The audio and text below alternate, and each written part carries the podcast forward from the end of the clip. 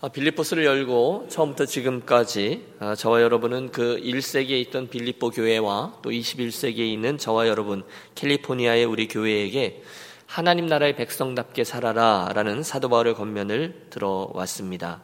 아, 특별히 지난 두 시간에 걸쳐서는 그렇게 살아가는 구체적인 삶의 방식, 모델이 있는데 그 모델을 우리에게 나누어 주고 있습니다. 그것은 곧 그리스도 예수의 마음을 품고 살아가는 삶의 방식이었습니다. 뭐 이렇게 표현할 수 있겠죠. 그리스도인이 누구인가? 그리스도인은 다른 것들은 좀 내려놓더라도 예수님 그분의 마음을 품으려고 애를 쓰는 것 그걸 놓치지 않는 사람이다라는 것입니다. 그게 뭐냐? 겸손이었습니다. 그리고 나서 8절부터의 말씀이 그는 근본 하나님과 본체시나 하나님과 동등됨을 취할 것으로 여기지 아니하시고 구체적인 방법을 우리들에게 말해주고 있습니다. 오히려 자기를 비워 종의 형체를 가져 사람들과 같이 되었고 죽기까지 복종하셨으니 곧 십자가에 죽으십니다. 하나님이신 그분이 어떻게 겸손했는지를 우리들에게 보여주고 있습니다. 그 하나님이 그건 두고 이 땅에 내려와 우리들의 몸과 같이 낮아지고 어, 또 겸손을 취하자 9절부터 11절 지난 시간의 말씀이죠. 하나님이 그냥 두지 않으시고 그분의 이름을 모든 이름 위에 뛰어나게 하시고 하늘에 있는 것들과 땅에 있는 것들과 땅 아래에 있는 모든 존재들을 그분의 이름 앞에 무릎을 꿇게 하셨다. 그분이 높이셨다라고 말씀해 주셨습니다. 여기까지가 이제 지난주의 말씀이죠.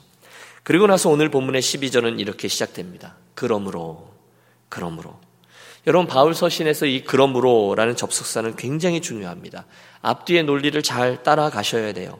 그러므로 즉 그리스도 예수의 낮아짐의 본을 충분히 보고 이해한 너희들은 그러므로 이제 이렇게 살아라. 빌립보 교회 성도들에게 권면하고 있습니다. 우리 함께 12절 그 권면의 말씀을 나에게 주신 말씀으로 받으면 한 번 더 합독하겠습니다.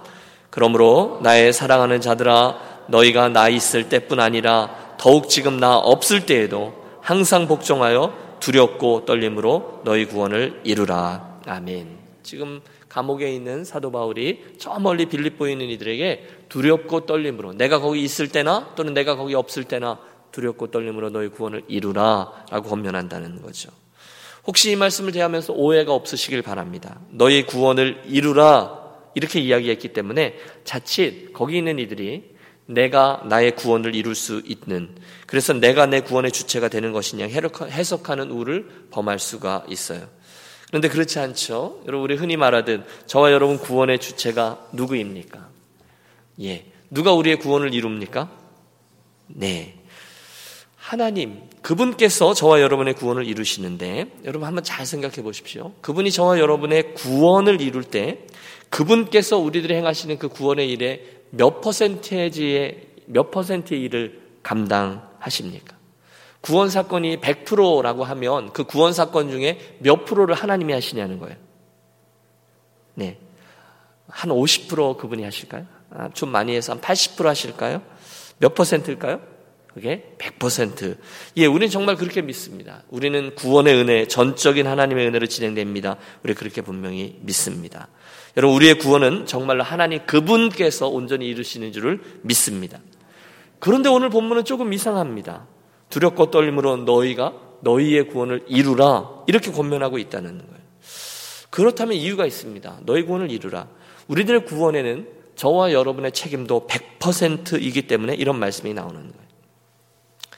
아, 목사님 아침에 아직 잠도 덜 깼는데 구원 사건 자체가 하나님의 100%라고도 말씀하시고 나의 책임도 100%라고 말하니 이게 도대체 무슨 소리입니까?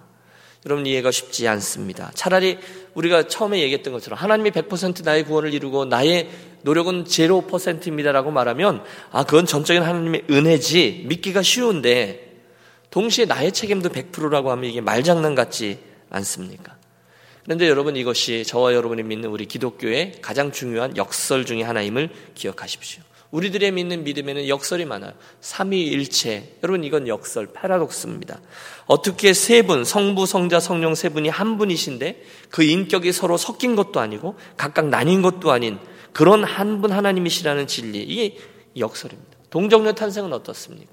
어떻게 성령께서 한 사람의 세포에 착상되어 세포 분열이라는 과정을 통해 완전한 신성과 완성한 인성을 가진 아기 예수로 탄생하시고 어린 소년이 자라나는 과정을 통해서 자라나셨다. 여러분 이것도 패러독스입니다. 구원의 진리도 마찬가지입니다. 우리가 이 구원에 대해서 그대로 듣고 믿고 취하는 것이 옳죠. 그런데 우리가 이 구원에 대해서 전적인 하나님의 은혜, 그분의 주권만 강조하면 우리들이 할 일은 전혀 없어집니다. 모든 것은 하나님의 뜻입니다. 그분의 주권을 강조합니다. 내가 구원함을 받는 게 하나님의 뜻입니다. 그러다 보면 그분의 주권에만 강조하다 보면 내가 구원받는 것은 하나님의 뜻이지만 저분이 구원받지 못하는 것도 하나님의 뜻입니다. 이렇게 되어져요. 그걸 강조하다 보면 전도도 필요 없습니다. 선교도 무용지물이 되고 교회도 필요 없습니다. 그냥 하나님이 하나님이 하실 거잖아요. 그분이 다 하신다니까요.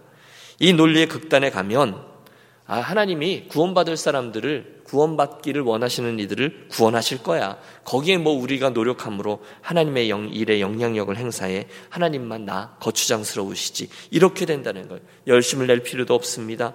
하나님이 날 구원하기로 작정하셨으니 나는 어떻게 이제 구원을 얻었으니 어떻게 살든지 구원받을 거야. 아, 뭐, 뭐 이렇게 저렇게 살자. 구원파입니다. 하나님의 주권만을 강조하는 이들이 빠질 수 있는 극단에 오르죠. 또 반대도 있어요. 여러분 만약에 오늘 우리가 본문 2장 22, 12절의 말씀만을 붙잡고 두렵고 떨림으로 너희의 구원을 이루라 라고 말씀하셨으니 내가 나의 구원을 이루어야지. 우리가 우리의 구원을 이루어야지. 사람들 하기 나름이야 라고 말하면서 내가 무엇인가를 열심히 해보려고 설득해서 그 사람도 구원해내고 그 사람도 구원해내자라고 결론을 내릴 수도 있습니다. 또 다른 극단이에요. 여러분 오늘 이 아침에 제 말씀의 포인트는 이 두 가지 극단을 포기하고 내려놓아야 된다는 것입니다 생각해 보십시오. 저와 여러분이 어떻게 그 신비한 하나님 구원의 역사를 성, 그 퍼센테이지로 나누겠습니까? 하나님의 역사 50%, 사람의 노력 50%, 이렇게 이루어지는 것이 아니라는 거죠. 아, 그러면 말이 안 되지. 하나님이 좀 더 세니까 하나님이 70%, 사람이 30%로 이루어진다. 그렇지 않아요. 그런 이야기를 하는 게 아니에요. 대신에, 여러분, 우리 웨슬리 신학에서, 어, 어 복음적 신인 협동설이라는 단어를 자주 쓰는데요. 하나님의 뜻과 은혜, 그리고 우리의 책임 모두를 그대로 인정하고 오늘 본문의 말씀을 그대로 붙잡고 나아가는. 둘 다 100%라는 거예요. 능력이 100%라는 거 아니에요. 구원을 위해서 우리들이 해야 될 포션이 100%라는 게 아니라 둘 다 그렇게 필요하다는 것을 말씀드리는 거죠. 우리 다시 한번 12절과 13절을 보겠습니다. 그러므로 나의 사랑하는 자들아 너희가 나 있을 때뿐 아니라 더욱 지금 나 없을 때도 항상 복종하여 1. 두렵고 떨림으로 너희 구원을 이루라. 그 다음에 이어지는 말씀 보세요. 이 너희 안에서 행하시는 이는 하나님이시니 자기의 기쁘신 뜻을 위하여 너에게 소원을 두고 행하게 하시나니. 여러분, 이 12절에서 두렵고 떨림으로 너희 구원을 이루라만 붙들면 우리 사람이 할 수 있는 인본주의자가 됩니다. 우리가 구원을 이루어낸다는 거예요. 그때 우리들 구원의 사역은 모두 사람의 책임이 됩니다. 그런데 또 반대로 13절, 너희 안에서 일하시는 이는 행하시는 이는 누구시라고요? 하나님이시니 그 말씀만 붙들면 혹시 우리는 우리들이 무책임해질 수가 있다는 거죠. 모든 게 다 하나님 뜻인데 뭐 그분께서 어련히 알아서 하시겠어? 인생이라는 게 뭐 숙명론자가 될 수 있다는 거죠. 학생들이 흔히 그런 고민들을 많이 하잖아요. 큰 시험을 앞두고 있어요. 하나님은 내 인생을 다 아시고 가장 선하게 인도하실 것이니까 주여 믿습니다. 기도만 하고 있다면 그건 숙명론일 겁니다. 그분이 어떻게 하시겠지? 반대로 하나님은 무슨 하늘은 스스로 돕는 자를 돕는 자니까 하나님 내가 공부 많이 해야지 그것만 생각하면 이건 인본주의자가 됩니다. 하지만 본문에 나오는 원리를 그 순간 학생이 잘 따르면 그때는 기도도 열심히 하고 내가 감당해야 될 학생의 본분 공부도 열심히 하는 것이죠. 목회도 마찬가지입니다. 여러분 제가 저 어떤 어떤 목회자가 용을 써서 하나님의 부흥을 내 마음대로 좌지우지 하겠어요. 어떤 교회 성도들이 자기들이 애를 써서 그런 일들을 경험하겠어요. 그러나 거기에 하나님의 은혜가 플러스 알파로 있는 것을 믿는 거죠. 교회 부흥은 전적으로 하나님의 역사입니다. 따라서 우리가 인간적으로 뭐 그렇게 열심히 애쓰면서 갈 필요 없습니다. 하나님이 원하시면 부흥을 줄 것이고 하나님이 원치 않으면 부흥은 없을 겁니다. 그것도 하나님께서 알아서 하실 겁니다. 굉장히 신앙적으로 들리지만 숙명론에 빠질 수가 있습니다. 여러분 이슬람 사람들이 가장 많이 입에다 달고 사는 단어가 인샬라입니다. 인샬라. 뭐가 어떻게 되든 신의 뜻대로입니다. 내가 이렇게 가난하게 사는 것도 인샬라. 천민으로 태어난 것도 인샬라. 그러면 나는 그냥 이렇게 살고 이렇게 있다가 가면 돼. 인샬라입니다. 그런데 예수도 그런 태도로 믿을 수가 있다는 거예요. 그럼 안 된다는 거죠. 반대로 부흥에 대한 이야기를 하고 있죠. 반대로 최선을 다해서 최고의 경영 방식을 도입합시다. 경영하게 나오는 대로 마케팅 방법들도 필요하다면 우리 교회 빨리 가져와서 적용합시다. 일단 꽝 잡는 게 매라고 교회를 키워놓고 나서 나중에 이야기합시다. 인본주의입니다. 둘 다 안 된다는 거예요. 어떻게 해야 합니까? 잘 성경적으로 종합해야 된다는 거예요. 본문에 너희의 구원을 이루라 라는 말씀과 너희 안에서 행하신 이는 하나님이시니 라는 말씀 이 두 가지를 함께 기억합니다. 최선을 해서 두 가지를 다 인정합니다. 그리고 하나님의 주권을 100% 인정하고 우리들의 노력을 100% 인정합니다. 이 원리를 우리는 이, 그 분명히 각인해야 될 것 같습니다. 저는 지금 이 말씀을 나누면서 사도 바울 이야기가 계속해서 떠오릅니다. 그가 이렇게 얘기했죠. 그렇게 이야기할 수 있는 이유는 그의 삶에 그런 일들이 무척 많았기 때문이에요. 사도 바울의 두 번째 전도 여행이 소아시아 중심을 된 전도 여행이거든요. 어, 자기가 1차 전도 여행 때 세웠던 교회들을 중심으로 해서 소아시아를 또 한 번 돌고 있습니다. 그런데 이상하게 이번 여행에는 하나님이 북쪽으로 가도 막으시고 남쪽으로 가도 막으시고 성령께서 계속 막으시는 거예요. 이상하다. 하지만 사도 바울은 그때 포기하지 않습니다. 자기가 뭘 하겠다는 게 아니에요. 하나님이 막으시는 것을 또한 인정해요. 그러면서 이쪽으로 가도 막으면 아예 돌아가자가 아니라 계속해서 말씀을 전하는 일을 애쓰며 나아갈 때 하나님께서 맨 왼쪽 다시 말하면 바닷가 끝까지 오게 하신 후에 그날 밤에 마게도냐 사람이 나타나 그를 부르는 환상을 통해 이제 빌립보 유럽 첫성에 들어가게 되어지죠. 사람의 최선을 다하는 책임과 하나님의 주권이 극명히 만나는 그런 모습입니다. 그게 사도 바울의 사역이었다는 거예요. 사랑하는 여러분, 저는 저와 여러분이 예수를 믿을 때 이런 어, 원리가 저와 여러분의 개인적인 인생과 가정과 또 우리 유년교회 행보에도 그대로 실천되어지기를 축복합니다. 모든 게 다 하나님의 뜻입니다. 기도만 하면 하나님께서 선하게 인도해 주실 것입니다. 말은 맞지만 자칫 잘못하면 숙명론자가 될 수 있습니다. 반대로 하나님은 스스로 돕는 자를 돕습니다. 사람들이 할 수 있는 대로 최선을 다합시다. 그런데 뜻은 좋지만 최선을 다합시다에만 가면 인본주의에 머물 수 있습니다. 사도 바울이 골로새서 1장 29절에서 이 두 가지를 균형 있게 조화시킵니다. 잘 들어보세요. 나도 내 속에서 능력으로 역사하는 이의 역사를 따라 힘을 다하여 수고하노라. 여러분 이 두 가지가 같이 묶여 있는 게 보이십니까? 나도 내 속에서 능력으로 역사하는 이 하나님이죠. 그분의 역사를 따라 힘을 다하여 수고하노라. 이게 하나님의 주권과 나의 수고가 나의 책임이 함께 움직이고 있는 모습일 겁니다. 여러분 이 원리를 숙지하고 훈련하는데 어, 그걸 계속하는 게 중요합니다. 선택을 할 때에도 또 저와 여러분이 수고를 할 때에도 이 두 가지 원리가 늘 우리 마음속에 있게 하시기를 바랍니다. 어, 유학생들 계시고요. 신학생 목사님들도 우리 교회 여러분 계시는데요. 늘 있는 흔한 스토리죠. 고민입니다. 등록을 할 때가 다가오면 기도하죠. 어, 어떻게 됩니까? 그러면 그때 봉투를 하나 가지고 기도원에 올라가서 하나님 만일 제가 신학 공부를 계속하는 게 하나님의 뜻이라면 제가 기도하는 이 순간에 이 속에 체크를 하나 담아 주십시오. 그러면 하나님의 뜻인 줄 알고 공부를 계속 하고 그렇지 않으면 공부 그만 하겠습니다. 여러분 맞습니까? 틀립니까? 예, 등록금을 위해서 기도하는 것은 어, 틀린 것이 아닙니다. 그러나 하나님의 뜻도 구하지만 내가 해야 될 수고도 감당해야 된다는 거예요. 저, 그, 저의 경험만 하더라도 때때로 통장을 잔 톡톡 털어서 등록금을 내기도 하고 또 때로는 장학금 이 맞기도 하고 때로는 기도할 때 제가 전혀 모르는 사람을 통해서 학비가 오기도 했으며 또 때로는 열심히 일을 하기도 했습니다. 하나님의 뜻도 있고 내 수고도 있다는 거예요. 어, 우리 교회가 선교사님들을 돕는다고 하잖아요. 그러면 우리가 기도로만 열심히 돕는 것, 어, 펀드레이징도 하고 사랑팀별로도 열심히 기도하고 수고도 하고 단기 선교도 하고 기회가 있으면 거기도 가고 이렇게 하나님의 뜻과 또 저와 여러분들의 책임이 같이 나아가는 이게 신인 협동 사역일 겁니다. 그런 일들이 오늘 본문에서 우리가 배우는 삶의 원리고요. 우리가 그렇게 행하도록 하겠습니다. 우리들의 시선이 14절로 올라갑니다. 뭐라고 되어 있습니까? 그런 모든 일을 할 때 모든 일을 원망과 시비가 없게 하라. 여러분 그 일을 하는데 뭐가 없게 하라고요? 원망과 시비가 없게 하라는 거예요. 여러분 12절과 13절의 말씀을 잘 들었어요. 예, 알겠습니다. 그렇게 하고 복종하는데 그게 복종이 우리 스스로 마음속에서 우러나와 복종할 수도 있고 또는 마음속에서 투덜거리면서 복종할 수도 있습니다. 여러분 만사가 그렇죠. 그러하기 때문에 사도 바울이 우리들에게 너희들 원망과 시비가 없이 하라라고 권면합니다. 어제 말씀을 준비하는데 원망하면서 복종하는 사람들 여러분 그런 분들 있잖아요. 가죠. 그리로 가죠. 가는데 원망을 달고 하나님에 대해서 원망함, 원망에 대한 이야기를 마음에 담고 계속해서 그 길을 가는 사람 누가 떠오릅니까? 뭐 여러 사람이 있겠지만 저는 광야 시대의 이스라엘 사람들이 떠오릅니다.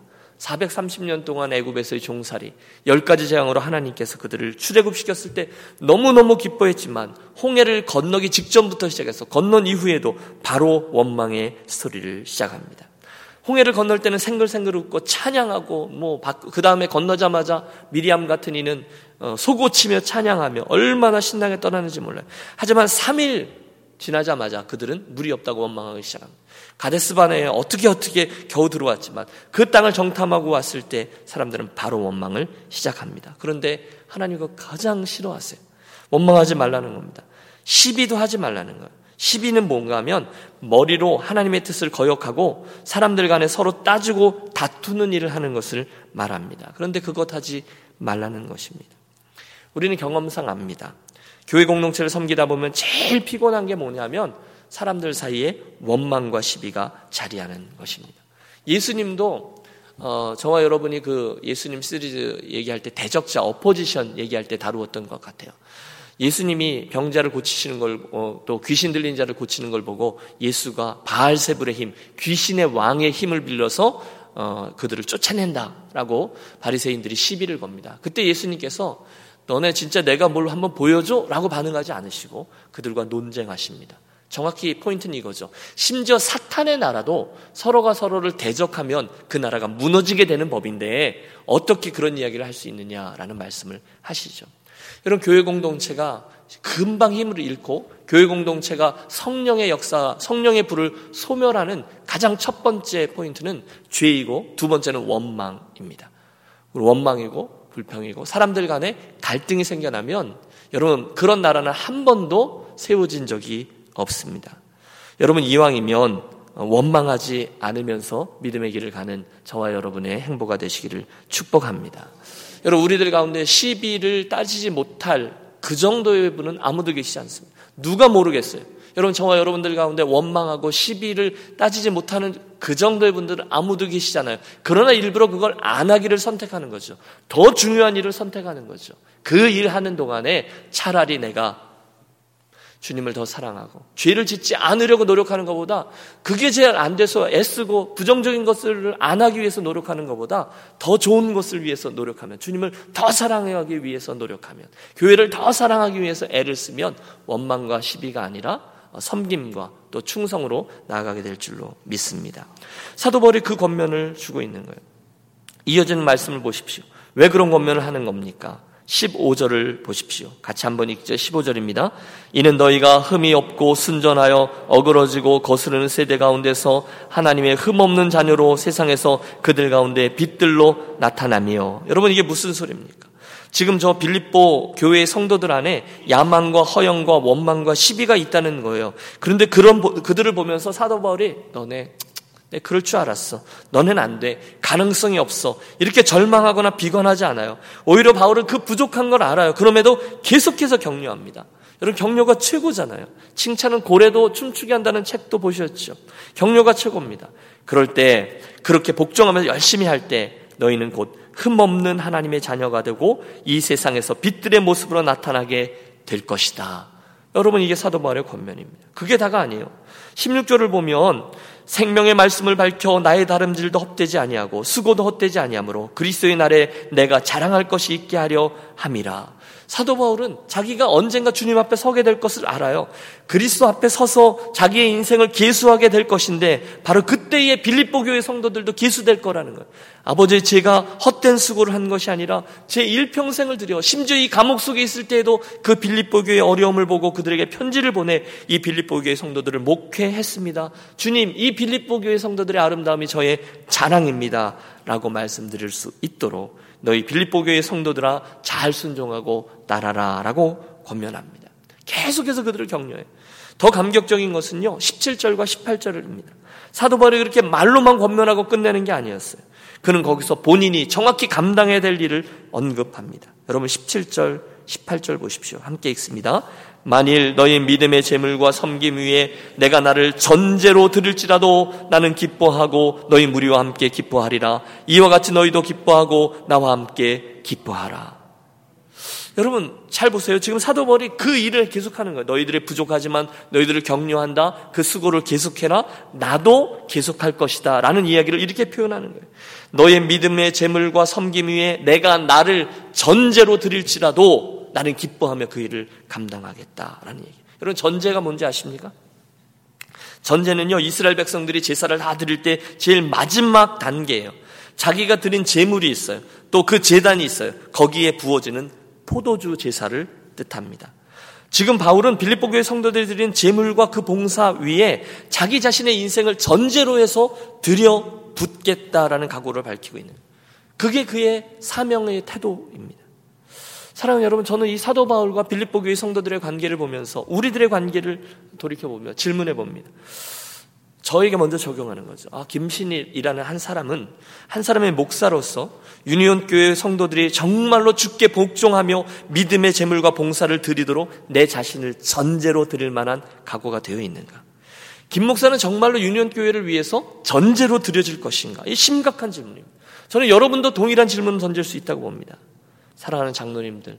장로님들께서는 정말 장로님들의 인생을 주님과 주님의 몸된 교회를 위해서 전제로 부어드리면서 사명을 감당하고 계십니다. 권사님들, 오늘 여러분들의 삶과 헌신이 주님의, 주님께 부어지는 그런 전제가 되고 있다고 생각하십니까? 집사님들은 어떻습니까? 여러분 정말 바울이 빌립보 교회를 향해서 전제로 그 자신을 드리듯이 주님의 몸된 교회를 위해서 전제로 여러분을 드릴 의향이 있으십니까? 여러분, 오늘의 이 말씀을 통해서 사도 바울 빌립보 교회 성도들에게 먼저 하나님의 시선 앞에서 자신들의 사명을 끝까지 감당하라라고 권하고 있습니다. 우리들이 얼마나 큰 도전이 되는지 몰라요. 여러분 스펄전 목사님 설교 중에 이런 예화를 드셨어요. 어떤 하녀가 귀족의 가정에 취직을 해서 일을 몇 년간 하게 되었습니다. 그러다가 어느 날 너무 훌륭했던 주인인 것 같아요. 그 주인을 통해서 예수님을 구주로 영접하게 됩니다. 그 주일 예배 시간이 네, 그 사실 알 목사님이 그때는 그런 일이 종종 있죠. 예수 처음 믿게 된 그 하녀에게 간증하라고 했습니다. 그녀가 나와서 간증을 합니다. 무슨 간증을 얼마나 잘할 수 있겠어요. 그런데 그녀가 이렇게 합니다. 얘기합니다. 저는 정말로 진실로 하나님의 딸이 되었고요. 이제 하나님 앞에서 제 인생을 살아가게 되었습니다. 저는 변화되었습니다. 어떻게 변화되었는지를 제가 저 자신을 돌이켜보니 전에는 저희가 청소할 때 그늘진 곳, 구석진 곳, 사람들이 보지 않는 부분은 청소하지 않았습니다. 저는 카페트에 밑바닥을 닦아본 적이 없습니다. 그러나 이제 저는 하나님의 딸이 되었습니다. 이제 하나님의 시선 앞에서 살기를 결정했기 때문에 저는 저희 주인집의 카펫 밑바닥도 늘 쓸고 닦습니다. 사람들이 전혀 볼 수 없는 구석도 닦습니다. 하나님 앞에서 자기의 사명과 일을 신실하게 감당했다라는 이야기를 하는 것이죠. 여러분 그 예화가 우리들에게 잘 적용이 되시는지 오늘 저와 여러분의 믿음의 행보, 저와 여러분의 손과 온몸과 시간을 들여서 감당하는 수고가 하나님의 시선을 의식하고 달려나가면 오늘 사도 바울의 이 태도도 그리고 빌립보 교회를 향한 사도 바울의 이 어, 선한 욕심도 우리는 충분히 이해가 될 것입니다. 어, 제가 TV 프로그램 중에 이렇게 스쳐 지나가다가 어, 문득문득 서서 그 프로그램만 나면 보는 프로그램이 하나 있어요. 그게 뭐냐면 그게 뭐죠? 파, 운샵인가요 그런 곳에 어떤 사람들이 자기가 가지고 있는 물건 중에 좀 값어치가 있다는 것라는 것을 가지고 거기 가서 그 물건의 값어치를 물어보면서 이제 흥정을 하는 그 프로그램입니다. 여러분 거기 보면 정말 굉장히 흥미로운 사람들이 많습니다. 야, 저 사람 진짜 희한하게 산다. 이런 사람들이 있는데 별 이상한 걸 가지고 그 가게에 나타나는 거예요. 그러면 여러분 저도 모르게 빈정되고 아이고 뭐 이러지만 나도 모르게 막 빨려 들어가는 거예요. 제가 가장 흥미로워하는 부분은 정말로 별것도 아닌 거. 집 어디 구석에 먼지 구덩이에 있던 것을 주인도 아주 대수롭지 않은 듯이 기대도 하지 않고 들어간 물건이 너무너무 귀중한 물건이다라는 것을 발견하고 엄청난 가격을 제한받는 순간입니다. 여러분 별로 기뻐하지 않으시는데요? 그때면요, 우와, 너무너무 마치 내일인 것처럼 기쁩니다. 별것 아닌 건 줄 알았어요. 그런데 이게 뭐 몇 년 전에, 아니 뭐 200년 전에 미국에 무슨 일이 있을 때, 이러면서 이게 몇 천 달러, 몇만 달러의 가격이 부어지는 거죠. 반대로 힘 빠지는 장면도 있죠. 정말 볼 때는 너무너무 귀한 것 같아요. 엄청난 가치의 물건인 양 그런데 가지고 들어갔지만 실상은 별것 아닌 거죠. 20불 드리겠습니다. 이렇게 나오는 거 보면 온몸에 힘이 빠지고 그 사람이 한심해 보이기까지 합니다. 지금 빌립보 교회 성도들의 인생이 그렇다는 겁니다. 아니 우리 유니온 교회 성도들의 인생이 얼마든지 그럴 수 있다는 거예요. 저도 여러분도 그날 예수 그리스도의 심판대 앞에서 우리들의 인생의 벌걸음을 다 감정받게 될 겁니다. 우리 중에 어떤 이들은 지금 너무너무 화려하고 또, 어, 큰 가치를 지녔을 것처럼 생각하며 걸어갑니다. 그런데 막상 주님께서 우리들의 인생을 감정할 때에 별것 아닌 것 정도로 감정한다면 얼마나 부끄러운 인생이겠습니까? 그러나 주님께서 우리가 지금 볼 때 내 삶도 별만 별것 아닌 것처럼 그렇게 여겼는데 주께서 그날 내가 네 수고를 한다. 잘했다 착하고 충성된 종아 정말 보배와 같이 살았구나라고 인정하신다면 얼마나 아름다운 인생이 되겠습니까? 할렐루야. 여러분 제 이야기의 결론은 그것입니다. 지금 사도 바울이 빌립보 교회 성도들을 향해서 그 소원을 가지고 있는 거예요. 지금 자기의 그 섬김과 수고와 원거리에서 목회하는 이 모든 여정을 통해서 그날 그리스도의 날에 나로 하여금 자랑할 것이 있게 하자라는 것입니다. 나의 자랑이 뭐예요? 빌립보 교회 성도들이에요. 나의 멸류관이 뭐예요? 빌립보 교회 성도들의 인생이라는 거예요. 그 날을 생각하며 오늘 나의 이 수고와 다른 박질과 심지어 이 감옥에 갇힌 일조차도 전제와 같이 부어지는 것이 될 것이다. 그렇게 생각하면 괜찮다는 것이죠. 사랑하는 여러분, 오늘 본문에서 사도 바울 우리들에게 두렵고 떨림으로 너희 구원을 이루라. 그리고 너희 안에 생하시는 하나님이시니 우리들에게 이 신앙의 밸런스를 제안합니다. 두 번째 제안은 무슨 일을 하든지 원망과 시비가 없게 하라라고 이야기합니다. 그리고 그 일을 위해서 최선을 다해서 우리 수고하자라고 이야기합니다. 오늘 어, 사도 바울은 어, 아주 직설적으로 말합니다. 너희는 그날 그 그리 그 어, 누구 누구 때문에라는 원망하는 말을 하지 말고 어, 정말 어, 수고로움으로 내 인생을 전제로 붙는 것과 같은 태도로 어, 열심히 감당하라. 그러면 여러분 우리 이 아침에 어떻게 대답해야 되겠습니까? 네 라고 대답하고 우리도 그와 같이 전제와 같이 부어지기를 원하며 달려나가야 될 것입니다. 이제 여러분 오늘의 말씀을 붙잡고 우리 기도하며 나아가야 할 텐데요. 우리 사도 바울의 권면을 듣고 두 가지 결단하며 기도하며 나아가겠습니다. 첫째, 저와 여러분이 하나님의 시선 앞에서 그분에게 복종하되 최선을 다하여 두려움과 떨림으로 우리들의 구원을 이루어 가기로 결단하겠습니다. 둘째, 우리가 빛의 자녀로 살아가기 위해서 원망과 시비가 아니라 내 삶을 그분의 재단에 전제로 붙는 과정을 통해서 하나님의 기쁨 그리고 하나님께 잘했다 칭찬 듣는 인생을 살기로 결단하며 기도하겠습니다. 주께서 이 아침 저와 여러분의 기도를 인도해 주시기를 축복합니다. 우리 함께 기도하며 나아가실 때